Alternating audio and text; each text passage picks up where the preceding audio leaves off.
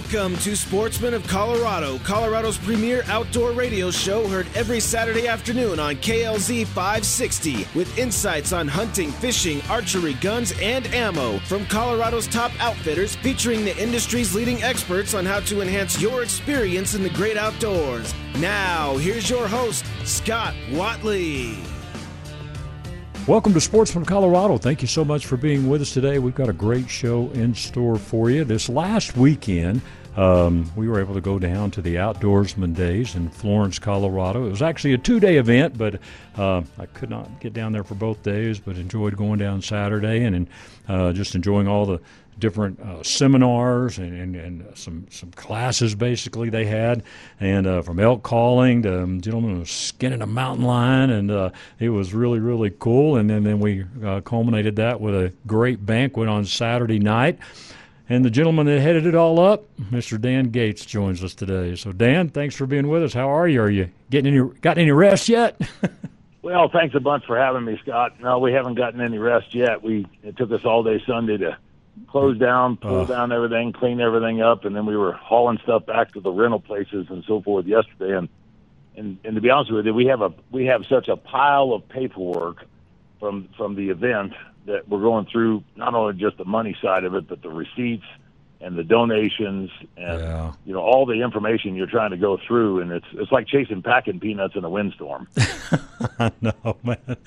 Well, overall and just from, you know, just observing things, uh just Saturday, man, it sure looked like a um, you know, well done on, on your end and you know, you're always nervous when you're putting on these things, want everything to go well, but man, looking around, you know, when you first pulled in there, you had the CBA guys there, Henry and Wes were there from the Colorado Bowhunter Association, and I'm telling you, Saturday I kept going over there to try to interview those guys. They were busy all day with kids over there, mostly kids. You know, there were some adults too, um, and I heard several shooting bows for their first time, so that was cool. And then, like I say, you just had a jam-packed schedule there with a lot of different folks there um, doing some cool things.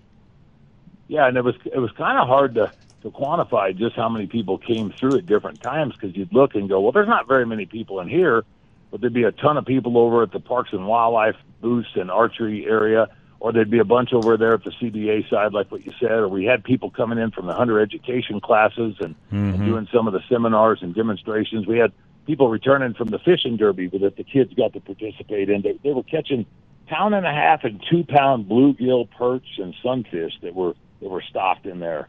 Uh, wow. And and I tell you what, you know, then you'd turn around and a little bit of a cloud burst would come over with maybe some sprinkles, and you'd look around and you'd have several hundred people underneath that pavilion with the vendors and the demonstrations and the seminars and stuff going on, and we were still trying to prepare for that night's banquet and auction. Sure. Um, at the same time, and and it was just it was a festival like mentality uh, and and atmosphere. You know, we had some some live live music, some Celtic music players, and some fiddle players and bagpipers and guitar no, you players and all, players. Man. We had we had as much as you could possibly have, yeah. and and uh, and tried to you know there, there was one guy that came in. He wanted to he wanted to sell some hound puppies, and we had a blacksmith on site. And we had blood tracking demonstrations from the Rocky Mountain Big Game Recovery, and United Houndsmen were there doing their demos, and it was just it was it was the culmination of an event that we had tried to start back before COVID and things just kind of got sidetracked, as you well know. Yeah, absolutely. And and we were able to pull it off. And I think one of the most inspiring things about this whole deal was the phone calls and outreach that we've had since Saturday night from entities, state organizations, businesses, and individuals alike saying, what can we do to make this bigger, better, meaner, faster, and stronger for 2024? Yeah. And uh, that's, that's, I think it's what we need, and we need to have more of those events around the state. But I can't thank enough the participation of individuals and sponsors that make this happen and and it was really inspirational to see how it actually came together. Sure. Once again, Dan Gates, our guest, and you've heard Dan on the show a number of years now, and uh, most of the time, Colorado Trapper and Predator Hunter Association. But Dan, let's give our listeners a little background of kind of what the, what your what when I say your mission, you know, your mission was with this event, and uh, just kind of talk about some of the battle that's going on right now. Well, I appreciate that too, Scott. I mean, the the Coloradoans for Responsible Wildlife Management was one of the the host of this, and that's an organization that myself and a friend of mine, Chris Journey, formulated back in 2017. And the mission of that organization is to enhance, promote, and defend the North American model of wildlife conservation. And every organization, sporting organization on the planet, adheres to that model. They support that model. And as I explained on Saturday night and Friday night when we had our Blood Origins dinner with the debut of their documentary, we might have differences on the landscape when it comes to archery versus muzzleloading, or maybe it's hound hunting versus pheasant guys, and might be trapping versus you know predator calling, or whatever it might be. The the biggest thing is we all adhere to the North American model and what's necessary on that landscape. And I can tell you, the battles that we have before us are nothing compared to what we've seen behind us. Mm-hmm. And if we don't figure out a way to to enhance our position on the landscape, broaden our net, there's not going to be m- much, you know, to, to thank be thankful for down the road. Uh, and I, I just have to say, events like what we did help put together associations and organizations like what we have. Right. And you saw things in this banquet in this two-day setting that actually happens with houndsmen in the same room with archery hunters and archery hunters in the same room with pheasant hunters and non-hunters and ranchers and agriculture producers because they're sick and tired of being run over, told what to do, and having their rights and privileges taken away. And what we try to do is sustain that opportunity by having lobbying representation at the Colorado State Capitol, participating through the Colorado Parks and Wildlife Commission process, doing education and public awareness campaigns on television and social media. And events like what we did at Outdoorsman Days on Friday and Saturday are the catalyst to set that to another level and make sure that we, if we don't win, we're going to put up a fight and we're going to at least slow it down. Sure. And you know what? I mean, I, think, you know, your title, even instead of saying, you know, hunting and fish show, whatever the case may be, I think just being an outdoorsman, uh, you know, that that's a wide umbrella, so to speak, that's opened up there. And a lot of people fit under it, don't they? Oh, yeah. Yeah. Whether you're a, you know, you could be a mountain biker, you could be a rock climber, you could be, you know, just a, a whether it's a fly fisherman or maybe it's just a bird hunter.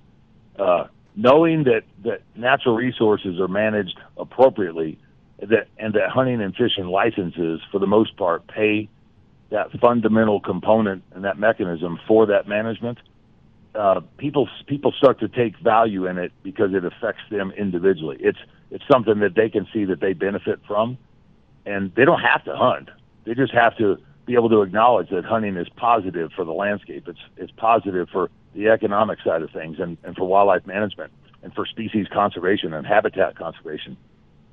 Yep. Knowing that, mm-hmm. know, knowing that, it, it just it, it brings a different group of people into the fold because they see the good about what's going on and they don't necessarily always listen to the bad that's being displayed that somebody's trying to bastardize what hunting and fishing do for conservation and for wildlife management. Sure. And I think one thing that showed, you know, at the banquet, you know, uh, Saturday night, and I'm sure Friday night too, like I say, I was unable to attend that one, but was just, you know, an educated explanation of what what's going on, what we're facing, and I think it quickly showed people were willing to give to that. Yeah, they they uh, they gave handily too, and and uh, from ten year old kids that turned around and donated stuff. yeah, tell that story. Tell that story. Yeah, so so that was a that was a really tear jerking moment, and people people commented since then, and even that night that they'd not been to banquets before where they teared up very often. You know, mostly it's some somewhat you know blah blah blah type stuff, but this kid he bought a he bought a raffle ticket, uh, a fifty two card raffle ticket, a playing card, and he won on a, on a about a fifteen hundred dollar custom made muskrat fur blanket.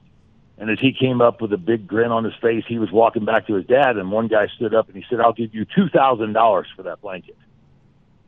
And that kid turned around and looked at him, and he looked at his dad, and and, and he he said, "Okay." Well, he turns around and he goes walking over to give that guy the the blanket, and as he's walking back past me, the guy says he's, he was one of our sponsors. He said he said, "I'll square up up in front with you and get squared away." And and I asked that, that boy, I said, what are you going to do with that money? And he stopped and he turned around and he said, I'm going to give it back. I said, You're going to give it back. I said, Get up here on the stage, young man. And he got up on the stage And I said, What do you mean you're going to give it back? And I gave him the mic, and he says, I want to help support so I can hunt. Wow. And I did have to, and I was saying that because Dan told me this morning, but I, I did have to slip back and get back to Denver from Florence. But yeah, I can see real quick, man, people were not expecting that response. They weren't expecting it, and just to see the reaction. And we did a call out that night, shortly thereafter, and I said, you know, there's the anti the anti hunting organizations that get in and these these banquets. They they they raffle off or auction off an opportunity to participate. Very seldom do they have items that you take home or excursions and hunts. They just say we want to start, stop this and we're going to start the bidding at five thousand or ten thousand dollars or whatever it might be. Sure. I did that on on Saturday night, and we generated over twenty thousand dollars in that one thirty second interval where people just held their bidding card up and said we want to contribute. But they did it on the coattails of that young man that, that decided to give back two thousand dollars on something that he really wanted for his bedroom. Yeah. And uh, and I, and I tell you what, I mean, talk about not only a tearjerker if you're really interested and, and passionate about conservation, but to to see how much value we put into what we do and we talk about it for the kids, but when kids start to turn around and, and reciprocate that because they see the enthusiasm on the landscape, it's really hard to deny that, that we're doing the right thing for the right reasons, and our oppositional forces are of evil intent, and their agenda is, is to take us out of the equation at all levels no matter what age we are. Yeah, absolutely. And you know, we've said this many times. Last time you were on with Will Marquardt, uh, with Davis Tent as well, we just said, you know, there's a lot of great organizations out there, and everybody's kind of fighting their own fight, so to speak. And I, would I be right in saying it this way that our goal is trying to bring all these groups together, all these individuals together, and all the outdoorsmen together, no matter what you may enjoy doing in the outdoors, to help us all fund this fight that we are up against it's a it's a significant battle that we're up against, and the oppositional forces are well funded, well organized, and their intent is to stop it all. And what we've done historically is is we we stay in our own wheelhouses, no matter what method of take or or, or what sort of uh, specific species that we're after. You know, one thing that's that's kind of comical but con- concerning and maybe confusing is you, you you talk to sportsmen, and a guy will say, "Well, I'm a bow hunter." Another guy says, "Well, I'm a pheasant hunter." Another guy says, "Well, I'm a trapper." How about just saying we're sportsmen? Mm-hmm. And it, and and I take that I take that like when people say, "I'm an Asian American," or "I'm an African American," or "I'm an Irish American." How about just saying we're Americans? Right. And and and I think it goes into the same the same context. Everybody's got their individual beliefs, but at, but at the same time, we're in the same boat.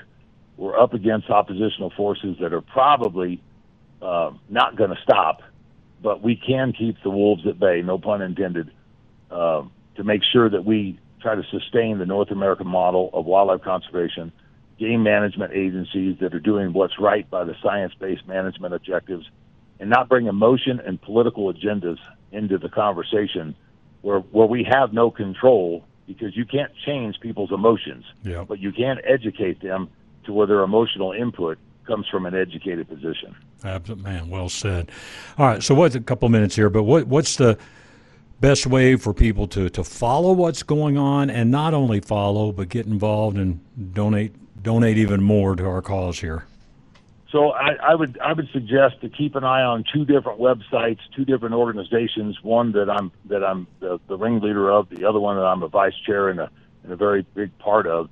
Uh, the first one is the Coloradoans for Responsible Wildlife Management, and anybody can go to SaveTheHuntColorado.com, and you can get in on there and donate or participate and see what we're trying to trying to organize and functionalize. The other organization is the Colorado Wildlife Conservation Project. The acronym for the for that is CWCP, and you can go to both of those to get updated on the legislative side of things and on the commission side of things. And then the other thing I would say is pay close attention to social media for what we're going to be doing in the near future on updates for legislative issues and commission issues when it comes to trying to change what we do and take away the privileges and the rights. Okay. And then last but not least, Scott, I would say uh, come down and help us out and attend the, the Outdoorsman Days next year on August 9th and 10th in Florence, Colorado. and help us take it from several thousand people to maybe even bigger, better, meaner, faster, stronger than what we could ever imagine. And, and engage and participate and get your associations and your neighbors and your entities and, and everybody involved because the facility can handle it. The opportunity that's there is, is undeniable, and it's right on the Arkansas River. It's a great big facility in Fremont County, and uh, if we do some of any one of those things that I just mentioned, right, we can start to make a di- difference uh, between all of us. Yep, and it's got to start somewhere. And hey, it's got to start with each of us individually. Okay, we can't depend on our 45 bucks to Rocky Mountain Elk Foundation or whatever, you know, and just just turned over to thinking some entity is going to fight all these battles for us. All right, so hey, savethehuntcolorado.com. And then the other one, Dan, the CWCP, hit that one again? Yeah, that's the Colorado Wildlife Conservation Project. Okay. You can look that up, and, and that's updated. That's an organization of 21 different groups, state, national, and regional entities, including RMEF and NWTF and all the major acronym organizations you can think of and, and that's our that's our think tank. That's our mechanism and our conduit directly to the capital from the organizational side of things. Okay. And then the and the, the Coloradoans for Responsible Wildlife Management has the lobbying representation to be able to provide that mechanism for legitimate leadership and representation at the Gold Dome. All right, bud. Well, hey, man, it was good to see you. Congrats on a job well done, and uh, we will continue in the fight here. And let us know when to get you back on to give us any updates, sir. I appreciate it. One final thing I would say is is pay attention to the sponsors of events of this and other things because those are the ones that are funding all of this. And uh, you know, you mentioned Wilmore Core. I want to give a shout out to Davis Tent and all those other guys because without the money to help produce a lot of these opportunities, this stuff won't happen. Yeah. So, no, you're 100% right. So, yeah, we appreciate them for sure. Well, Dan, thank you very much, sir, and we'll catch up real soon. Thank you very much, Scott. Appreciate it. Aim small, miss small. All right, bud. Thanks so much. Hey, when we come back, we're gonna we did a couple of other interviews while we were down in Florence at the Outdoorsman's Days, and uh, we're gonna be playing those for you next. So don't go anywhere. You're listening to Sportsman of Colorado here on KLZ 560. Hey, this is Scott Watley. You know, there are many responsibilities of being a pet owner, and an important one this time of the year comes from me and our friends at Lone Tree Veterinary Medical Center. Hey, here's five quick rules on how to keep your pet safe in the heat of summer. Rule number one Never leave your pet inside a parked car or truck during the summer months. Leaving a pet inside a parked car is the number one cause of heat related death in pets. It only takes a mildly warm day and a few minutes for temperatures to rise inside a parked car, and they'll skyrocket to dangerous levels. For a pet in a hot car, terrible suffering and death will soon follow. Rule number two, make sure your pet has plenty of cool, fresh water at all times. Number three, limit your pet's outdoor activities to early morning and evening hours. Our rule number four, provide a shaded space for your pet when outdoors that you can supervise. And rule number five, the absolute best way to protect your pet from overheating in the heat of the summer is to keep it indoors at home where it will be cool and safe. Hey, we all love our pets. Let's keep them safe this summer. Lone Tree Veterinary Medical Center, 8681 Lincoln Avenue, 303 708 8050. And you can find other great tips on their blogs at lonetreevet.com. Get relief from Flesh and Beck Law. You just got in an accident, so you call the police. You make sure you get a thorough record of the scene. Then, after the initial adrenaline wears off, your mind starts to swirl with all the things you need to do insurance claims, car repairs, doctor visits, medical bills, on top of the physical pain you're in. Flesh and Beck will give you relief from the financial stress so that you can focus on healing. Call Flesh and Beck immediately after your accident for a free consultation. Then you can rest while they talk to your insurance company. Personal injury attorney Kevin Flesh will relieve your burden of financial worries. All you need to do is to call him right now at 303 806 8886. Call Kevin Flesh immediately after the accident and get relief from the financial stress of an injury. Flesh and Beck Law, they get results. It's summertime and the temperatures are warming up, but let me tell you about the super hot deals happening right now at the Outdoorsman's Attic. Hey, this is Scott Watley, and if you're looking for huge savings on hunting, fishing, and camping gear, go to 2650 West Hampden and visit our friends at the Outdoorsman's Attic. You'll also find great selection of guns and ammo as well as gunsmithing services. If you have some hunting and fishing and camping gear and you're just not using it anymore, turn it into cash at the Outdoorsman's Attic, once again 2650 West Hampden in Sheridan. It's Colorado's greatest outdoor consignment store. And tell them Scott sent you. This is KLZ 560, your home station.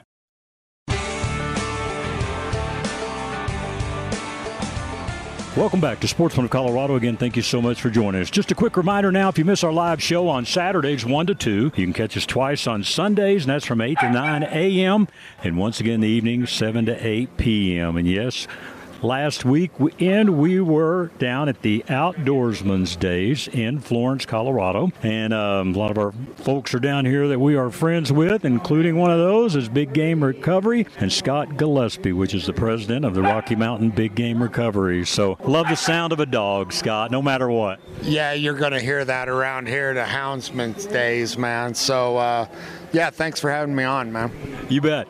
All right, I know you're going to do a seminar here, and I'm, in a few minutes, I just want you to kind of tell folks kind of what you cover in a seminar. But I was telling you before we um, started our recording today is the first question that I get asked when I tell people about you, and uh, you know we're getting into stories about them losing an animal, and I tell them about you, and the first question is, "Man, is that legal? Can you do that?" So just take a minute and tell us a little bit about that.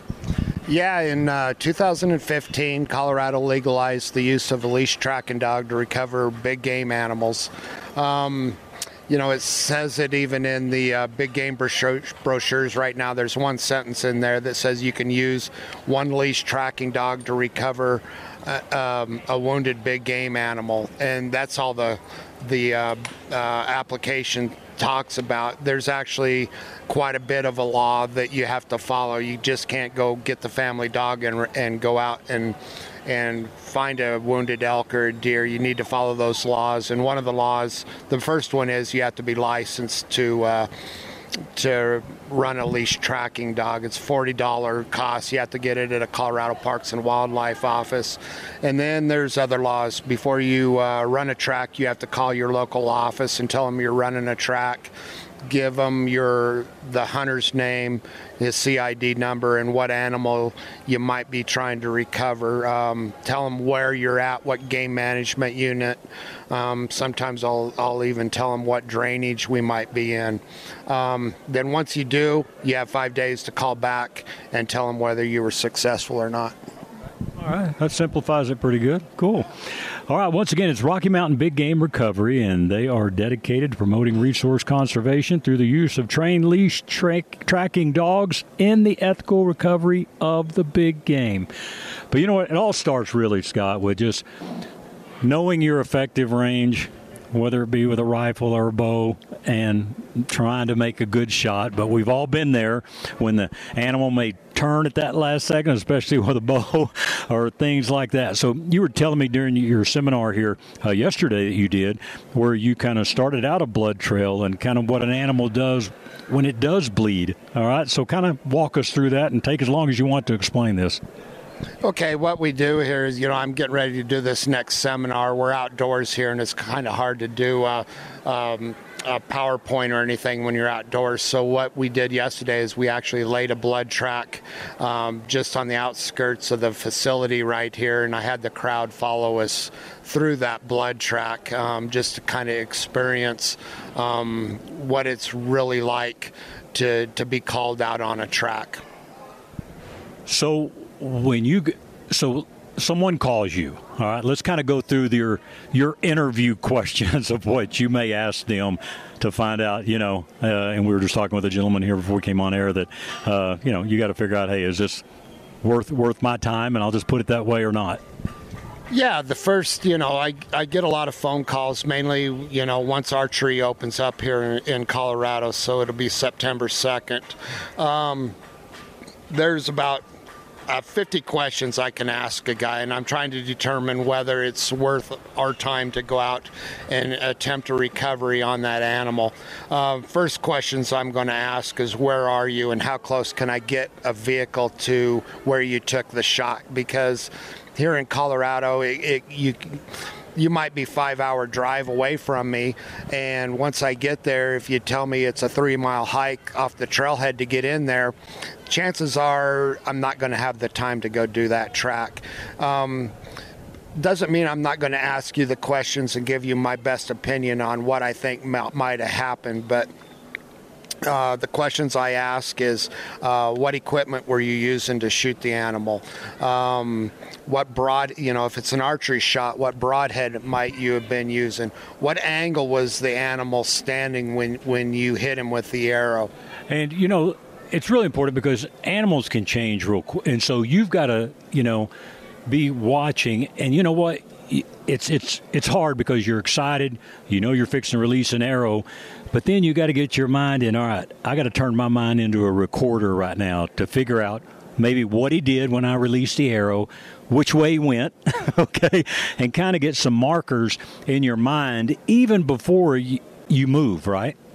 Yeah, you know, I mean, you're in the heat of the moment when you take the shot. I mean, the adrenaline's pumping, and it's hard for people to try to, to, to visualize exactly what happens. But, but you know, if you can put yourself in the moment and try to remember exactly what that animal hap- what that animal did when you did shoot, that that shows us a lot of uh, or tells me a lot of information. Uh, with the bow hunters, you know, a lot of times I'll have the arrow. Uh, I can get a lot of information off that arrow. Um, the um, um, the the angle of the shot is huge. Um, you know, and a bow hunter usually can tell me um, what angle he was at, what what how how far the shot was, and where he hit the animal. I, I do get I do do rifle calls. Um, I do do some long range rifle shots, and a lot of those calls, it, you know, they know they hit him. We have blood at the hit site. We have no idea where that animal was hit. So. Um, 80% of our phone calls are archers, but we do do rifle calls though too. Right. Once again, we're visiting with Scott Gillespie, Rocky Mountain Big Game Recovery. His number 970 222 6946. 970-222-6946 and yes those are his uh, faithful companions in the background here. Now i was i was shocked the first time i had you on the show and got to meet you to figure out what breed of dogs you use. So kind of walk us through that a little bit. You know there's a lot of different breeds of dogs that guys use to do this work. Um, one of the most popular breeds is is the dachshund, and even here today, I, I have the dachshund. You can hear her barking in the background. Um, a lot of people. Uh, will come up to me is that you know is that your companion dog that you just take on these hunting trips no she is right now she is my main dog um, the good thing about the dachshund is um, their prey drive is is through the roof. They, she wants to kill everything. You know, if I have a rabbit in the yard, she's going to chase it off. A squirrel, so she wants she wants to. Um, with her experience, this will be her sixth year. She knows what we're doing. She knows what's possibly at the end, and she's going to do everything in her power to. She her her main goal is she wants to have a, a chunk chew on the liver at the end of the blood trail. So um, you know, they're short-legged. They they keep their nose on the ground, and a lot of guys, hey, that how's that dog doing mountain terrain? I'll tell you what, you cannot keep up with a dachshund on the side of a mountain. You hit that downfall, that dog is going under them logs, and you're trying to stumble over the top to keep up with her. She will beat most big dogs uh, on the side of a mountain. Wow, that's awesome. All right, so in your seminar, kind of just walk us through kind of your, your key talking points that you kind of help people out when you're doing your seminar. Well, we're going to set up a blood trail over here, and and I try to set it up as much as I can to look like the actual hit site of a of an archery shot. I'll show the people the the tree that the hunter might be standing in. I'll have a flag there, and I'll I'll have actually deer hair and blood at the hit site. Um, I have some other demonstrations I'll do with people how blood drops on on the trail as, as you're following a blood trail. In case you can't get a dog, just blood drops can tell a guy a lot about the track that you're on. Maybe what direction the animal was headed, headed when it, when the blood dropped. Um, you know, um, you know, backtracks is another big one. If you're on a blood trail and all of a sudden the blood just stops, turn around and go back and see if that deer or that elk that you're tracking might have uh, done a backtrack on itself. That's very popular, and that stops guys a lot right there too. But we'll run the track. I'll have a crowd of people behind me. It could be a little bit confusing or a little bit excitable for the dog, but I'll use my most experienced dog on this thing just so she she will ignore the crowd. She'll she'll be very into the track. I hope. Yeah, exactly. You never know. The animals and kids, right? What you're what you're to get, right? All right. Hey, uh, real quick, last couple of minutes, but you know, there's a lot of lights out there today that supposedly, boy, you can take hunting and it'll, you know, expose the blood drops and all like that. Is there any lights or anything like that that you like to use too, to when you know when it's dark to to expose a blood trail? You know, I I can't speak for any lights that are out there, you know, to expose blood um, or anything that's on the track. I, I, believe there's a few items out there on the market right now. Um, you know, our biggest thing is is. Uh, you know, with a human eye and you're doing a blood trail, you're relying on your eyesight. And the only thing that you really got to go is is blood that's on the trail. You might get lucky and you might find some follicles of hair, or, or, if it's a rifle shot, you might find some chunks of bone, maybe from a leg hit or something like that. But when it comes to the dog, nothing beats nothing beats the dog's nose. I mean, even though us as humans we don't see any blood on the trail, that doesn't mean that there's microscopic drops of it on the trail that the dog's nose is picking up. So to answer your question, Scott, when it comes to lights, I I really am not an expert at that part. I probably should investigate it some, but do I use anything like that? No. I totally trust what the dog is telling me. Right, and that's really what I was wanting to see, just what other tools you might use. But hey, it's the dog man's best friend that's going to help you out here with Rocky Mountain Big Game Recovery. Once again, Scott's number 970-222-6946 and uh, you can check them out there on Facebook at Rocky Mountain Big Game Recovery and also the same website there Rocky Mountain Big Game Recovery.org for more information but hey I'd put Scott's number in your phone hey we both hope you don't need it but if you do at least you can call Scott and get his opinion so Scott I know you got to get on the seminar stage here in a minute but we appreciate your time it's always good to see you thanks a lot for having me Scott you bet. You're listening to Sportsman of Colorado. We got to take a quick break, and we'll be back with more right after this. Are you in the market for a new firearm, or maybe looking to purchase your very first firearm? Well, wouldn't it be great to have an experience worth telling your friends and family about while making such an important purchase? At Bighorn Firearms, we know how important that is, and it's our mission to provide this experience to every customer that walks through our front door. Hi, I'm Ryan, owner of Bighorn Firearms, located in southeast Denver, and my team and I are customers too. We know what it's like to experience the typical specialty store attitude, and we believe everyone deserves a first class experience when purchasing a firearm. If you're searching for friendly service, a knowledgeable and passionate staff, and a great selection of firearms, we'd like to invite you to Denver's best independent gun store, Bighorn Firearms, one mile east of Evans and I 25. Whether it's your first gun or you've been collecting for years, our friendly and knowledgeable staff are passionate about answering all of your questions. Service and selection is our commitment to you. That's Bighorn Firearms, located at 2175 South Jasmine Street, Suite 105, Denver. Call us now, 303 758 9423, or shop online, bighornusa.com.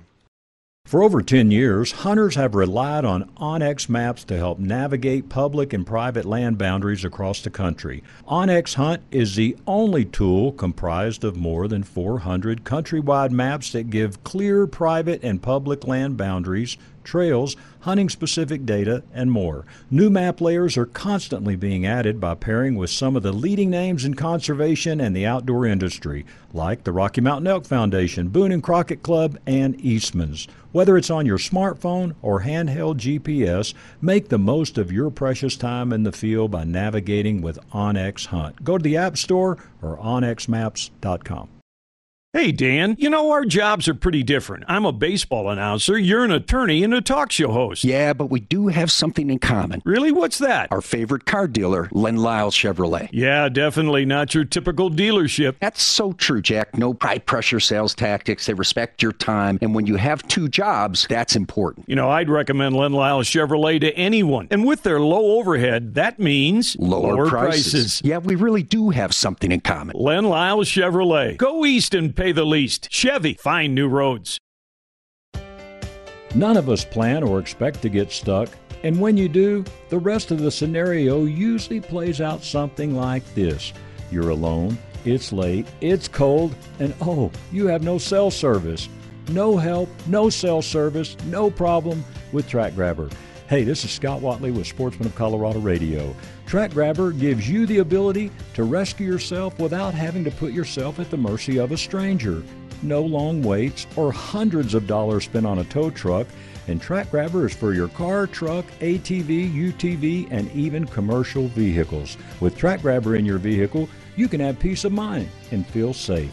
And here's the best part it only takes about 30 seconds to install TracGrabber on each of your tires, and they stay with you as long as it takes to get back to stable terrain. So, in just a couple of minutes, you're back out and on your way. Go to tracgrabber.com, that's T R A C grabber.com. Use the promo code KLZ and save 20% on your purchase. Remember, no help, no cell service, no problem with TracGrabber. KLZ 560 AM, your home station.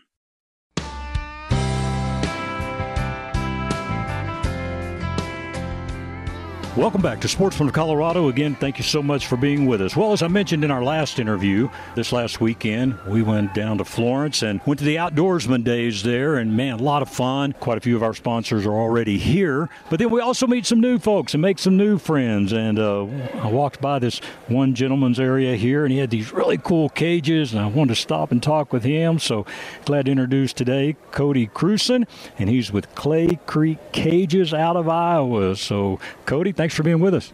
Thank you. Thanks for having us.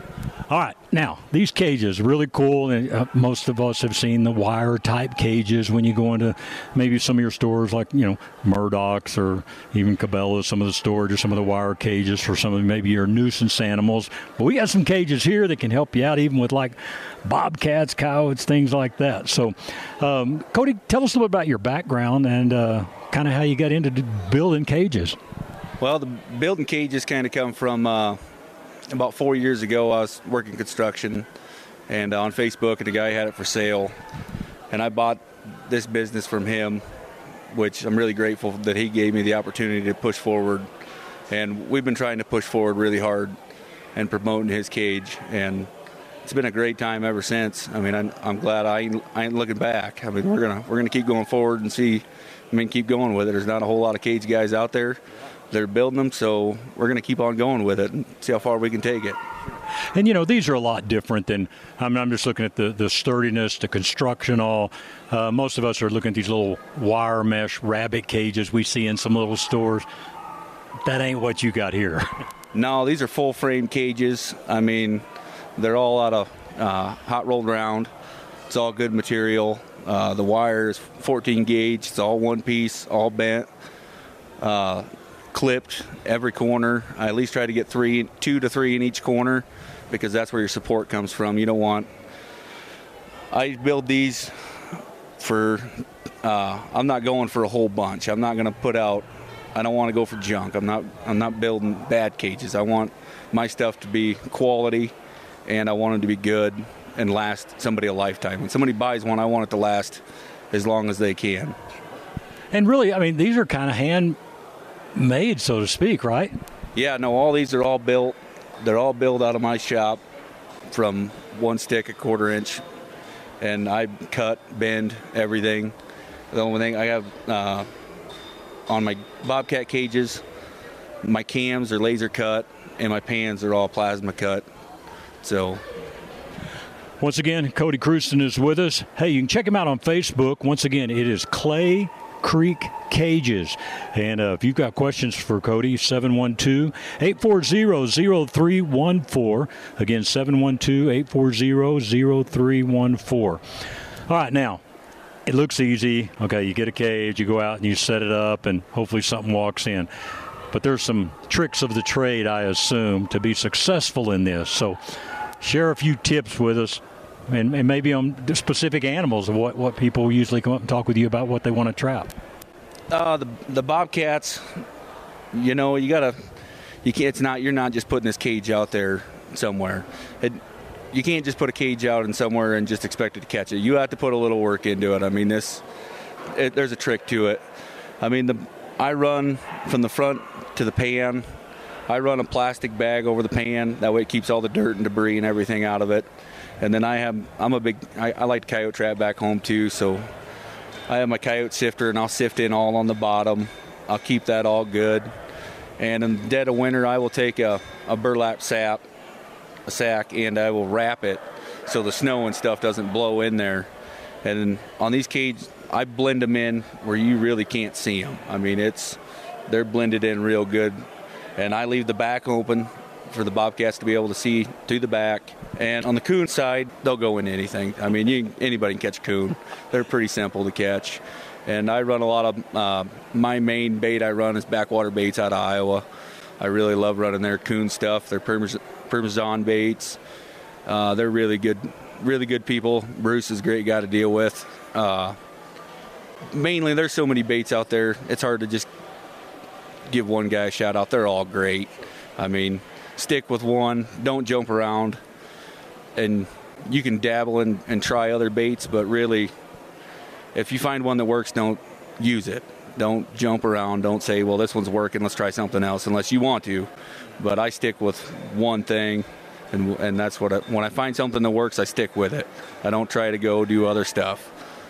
Now, what about moving? How long do you wait? Do you do you leave it there, you know, two or three days. Then if you're not getting a hit there, then you relocate it. Or how, how often would you move traps? Uh, depends. It really depends where I'm at and if the cats are in the area. If I know a cat is in the area, I will keep it in there as long as it takes. But minimum of like two weeks probably is what I like a minimum. But I don't have a lot of trapping pressure where I'm from, so I can leave stuff sit a little longer and I got I do got quite a few cages to run back and forth, so it's not short, but probably a week is a minimum. You want to leave it there, probably is what I would say. On the on your bobcat cages, on your uh, coon cage, you can move that as much as you want. They wherever they're at, just just go. Not the brightest. animal. I mean, they're smart, they're but not smart. the brightest animal there. Yeah. All right. Now, uh, you know, you're mentioning some of the different baits and all, but but let's say just people here, you know, in the states, or they got a residential area and maybe they're wanting to try to get a coon, you know, that's uh, being a nuisance to them or something like that. Um, uh, we were, I was asking you about, you know, where you put the bait. So now let's say like with a, a coon, I mean, some people say, hey, could I put a, a, a can of tuna at the back of the cage or inside the cage? How do you like to locate the bait? All my bait will go in the very back. So you got to get them committed into that pan to hit the pan. I run a lot of tuna in the summer. It all depends on what time of year is too, like what baits are going to work. Like marshmallows, jelly, all that works really good for your coon in the summer. I've had a lot of success with it. Cans of tuna, poke some holes in the top, throw it in the back. I like to wire it in the back so they just don't come in there and just grab a hold of it and leave. And like my marshmallows, even I'll take a little thing of wire and I'll poke through it and I'll wire it to the back of the cage. That way they don't just reach in there, grab it, and carry on, and I make them earn it. Yep. They're, they're going to get it. They're going to earn it. I mean, that's. But I mean, it's it's diff- different baits, different time of year. I mean, it's not just you're not just gonna you're not just gonna pick one bait all year round. Might work, but a lot of baits work better in the summer. You got your fall baits, and then you got your winter baits. So I mean, it just all varies how it's going to, what bait is my go-to bait of the year. I mean, in your fall, you're not going to, you're not just going to grab Hellfire or any really skunky stuff. That's your wintertime stuff, where your winter smear. As like fall, you go with a lighter, a lighter call. Like you're not gonna blast them out of the timber with a real high like Hellfire. You're not gonna blast them out of timber in the fall. That's a really good winter lure to get their attention.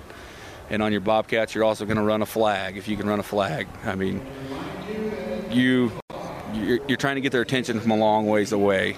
So keep your flag up to where they can't reach it. I mean, curiosity always kills a cat. So, I mean, don't let them. There's a lot of good people here that did a lot of good demonstrations on telling you the cats and you know keep your flags high, keep stuff inside the cage. Don't let them satisfy their curiosity outside of the. You want them inside the cage to satisfy their curiosity, not outside. Now, will you go back and, and check cages on a daily basis, or do you do you because um, I don't know how much your scent getting around there affects anything. But what do you do there? I mean, you got to follow your local game laws. I mean, I don't. I'm not 100 percent sure on Colorado what they're how often you got to check them is. I haven't looked into it. But me from being, being from Iowa, it's a 24 hour check. You have to check them every day, no matter what they are. So we're going every day to check them. Uh, I know like Montana, I think they're a three day check or two day. Don't give me, don't quote me on that because I don't know, but just follow, know your local game laws. I mean, you got to follow them to a T, and uh, I mean your local DNR, get to know them, have a good relationship with them. I, I can't say that enough. Be, they're not all bad guys. They're all most of them are really good guys. So just get to know them. Any questions, ask them. Anything I mean, that's the main thing. Get to know your laws and get to be friends with everybody and go to the. I can't emphasize enough for these people to uh, go to these trapping expos or hunting expos and stuff. Like, I know the state of Colorado, they need every help or they need help. Like, yes, we do. We we we need people here. Like, the more people we can get to these things, the better off we are. And this ain't all trapping. This is hunting and period. This there's outdoor stuff. I mean, there's it's it, it's a great time. I, I can't get enough people to get to come to these. They just I mean, I, I, wish we could get the whole state here coming through. well, as Cody was talking about, and again, we at the time we're recording this, we are uh, live at the Outdoorsman's Days uh, down in Florence, but uh, this was last weekend uh, now as we air this show. So, um, once again, become familiar with this uh, Dan Gates, which you heard on the show just a, a few weeks ago. Um, you know, Dan has done a great job here at the Colorado um, Trapper and Predator Hunter Association, and just a lot of great things here. They've had all kinds of seminars here today, and uh, it, has been awesome. So, hey, next year we will definitely be promoting this Outdoorsman's Days again. It's a great family event, so I hope you'll be able to make it. We're, what I'm going to do, I'm going to take some pictures um, of some of the cages that Cody has, and we'll put those on our Sportsman of Colorado page uh, so you can see that along with some of the prices. And we were talking before we came on air here. Um, you know, it's great when you can come here because you know what, you can take one of these and put it in your truck and take it home. But there are some shipping costs, uh, which of course is out of Cody's control, and we're actually working on that with maybe a, a few friends to help him out there to cut some of that cost. But I'm telling you, if you're looking for a good sturdy cage, and um, again, we will have the different sizes and what Cody offers on our page here uh, by the time this airs. But um, if you got any questions, give him a call 712 840 0314. And uh, once again, it is Clay Creek Cages. So, Cody, as always, man, hey, good, you know, uh, man, just congrats because you see something like this. I mean, to be honest with you, end of 2012, uh, um, my wife and I, we were actually sitting in church, to be quite honest with you, and I just leaned over to her and I said, "You know what? I'm going to start an outdoor radio show." And I, she's like, "What?" And I was like, "I don't know. I just am." In January of 2013, we had our first show, and here we are 2023 so you know what you got to follow some of your instincts and follow to do some things you love and man you got a great product here so we wish you nothing but great success and hopefully we'll see you in colorado here at some of our shows we're doing yeah no uh, thanks for letting me have me on and uh, it's, it's been a great time. And yeah, sometimes you just got to take a leap of faith and, and run with it. And I wouldn't change anything for the world. We're having a great time. It's fun coming out to different states and visiting. And uh, like we'll be in Kansas, Salina, Kansas. I think they're having uh, their trapping convention or something going on there in a couple weeks, I think. So we'll be there next. All right, man. Well, we appreciate it. It's been a pleasure to have you on. Once again, it's Clay Creek Cages. Cody Krusen, that's K R U S E N. His number, 712 840 0314. Check him out on Facebook, Clay Creek Cages. You're listening to Sportsman of Colorado. We got to take a quick break, and we'll be back with more right after this. Riding an e bike will make you feel like a kid again. Just try it. Hi, I'm Randy Crancy, founder of E Bike of Colorado. E bikes are a fun way to ride the trails. Pedal assist technology flattens the steepest hills. We have 14 major brands to choose from, and our expert staff will find you the perfect bike. Come take a free test ride at E Bike of Colorado in downtown Louisville next to the historic grain elevator. Open seven days a week from 10 a.m. to 7 p.m. Learn more at ebikeofcolorado.com. Just try it. Before we get back to the show, you know, our eyes are very important. Let me tell you who I've been trusting my eye care to. It is Stack Optical. For over 10 years, hey, Alan's been taking great care of us, and he will take great care of you as well. Their eye exam, folks, is only $69, and it has been $69 for years. And Alan just says, hey, they want to give a great eye exam, a thorough eye exam, and take care of you. So they've never raised that price. So get in, give them a call 303 321 1578 for all your optical needs.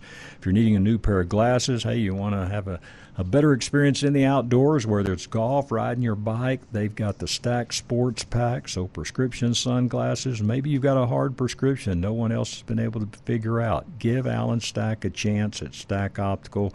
Of course, they can handle repairs, your contacts, all of it, right there at 2233 South Monaco Parkway in Denver. 303 321 1578. StackOptical.com is the website. And always tell you, at Stack Optical, you'll see the difference.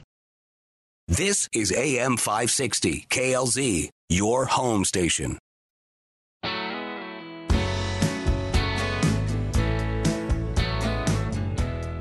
Want to thank all of our guests today. Hey, big shout out to Scott Gillespie with Rocky Mountain Big Game Recovery.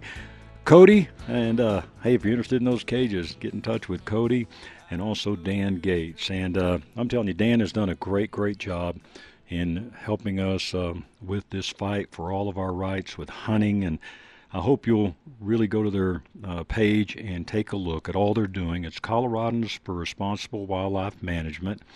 And as Dan said uh, as he was going through his last few minutes there, their goal is to enhance, promote, and defend the North American model of wildlife conservation. And one thing we talked about a lot at the Outdoorsman Days is how do we get all these groups together with Rocky Mountain Elk Foundation, Ducks Unlimited, Pheasant Forever, Mule Deer Foundation, and I could go on and on. But how do we get all of these together to keep doing the things they, they're doing for their individual causes, but then also get some funds in to help fight the fight, so to speak. And so, hey, get in touch with them at Coloradans for Responsible Wildlife Management. Stay in touch with them on their social media. Also, SaveTheHuntColorado.com is a great website that will keep you informed. So look look at that, and um, that can be a lot of great information as well. Also, I just want to mention this on September 2nd, Jermaine Hodge is going to be with us. Jermaine, um, many of you may know elk calling and uh, great guy, great hunter, but he did an elk calling seminar there at the Outdoorsman Days, and I tell you, I'd never really seen someone go through all the different things that he did. So I gave him a call and asked him if he'd come on the show, and we're going to give him the whole hour on September 2nd to do an elk calling seminar. And uh, we're going to try to figure out a way to get some live video for that as well. But I hope you'll join us. Jermaine Hodge will be on Sportsman of Colorado Radio September 2nd for the full hour with an outstanding elk calling seminar. So I hope you'll stay tuned for that as well. Hey, a quick note for our sponsors. Uh, take a look, and I don't say enough about this as I should. Of course, you hear the ads during the show, but I hope you'll check out our page, sportsmanofcolorado.com, and uh, check out our sponsors there. And hey, we would appreciate if you'd give them a chance to earn your trust and earn your business. Without them, we could not do this show. And if you haven't got your HECS gear, hey, get in touch with HECS. That's H E C S, Human Energy Concealment System. I'm telling you, it's made a big, big difference for me, and we're going to be getting Mike Slinkard back on the show as well. So, once again, thank all of our guests. Want to thank you for being with us today on the show. Hope you have a great rest of your weekend, and we will talk to you next week.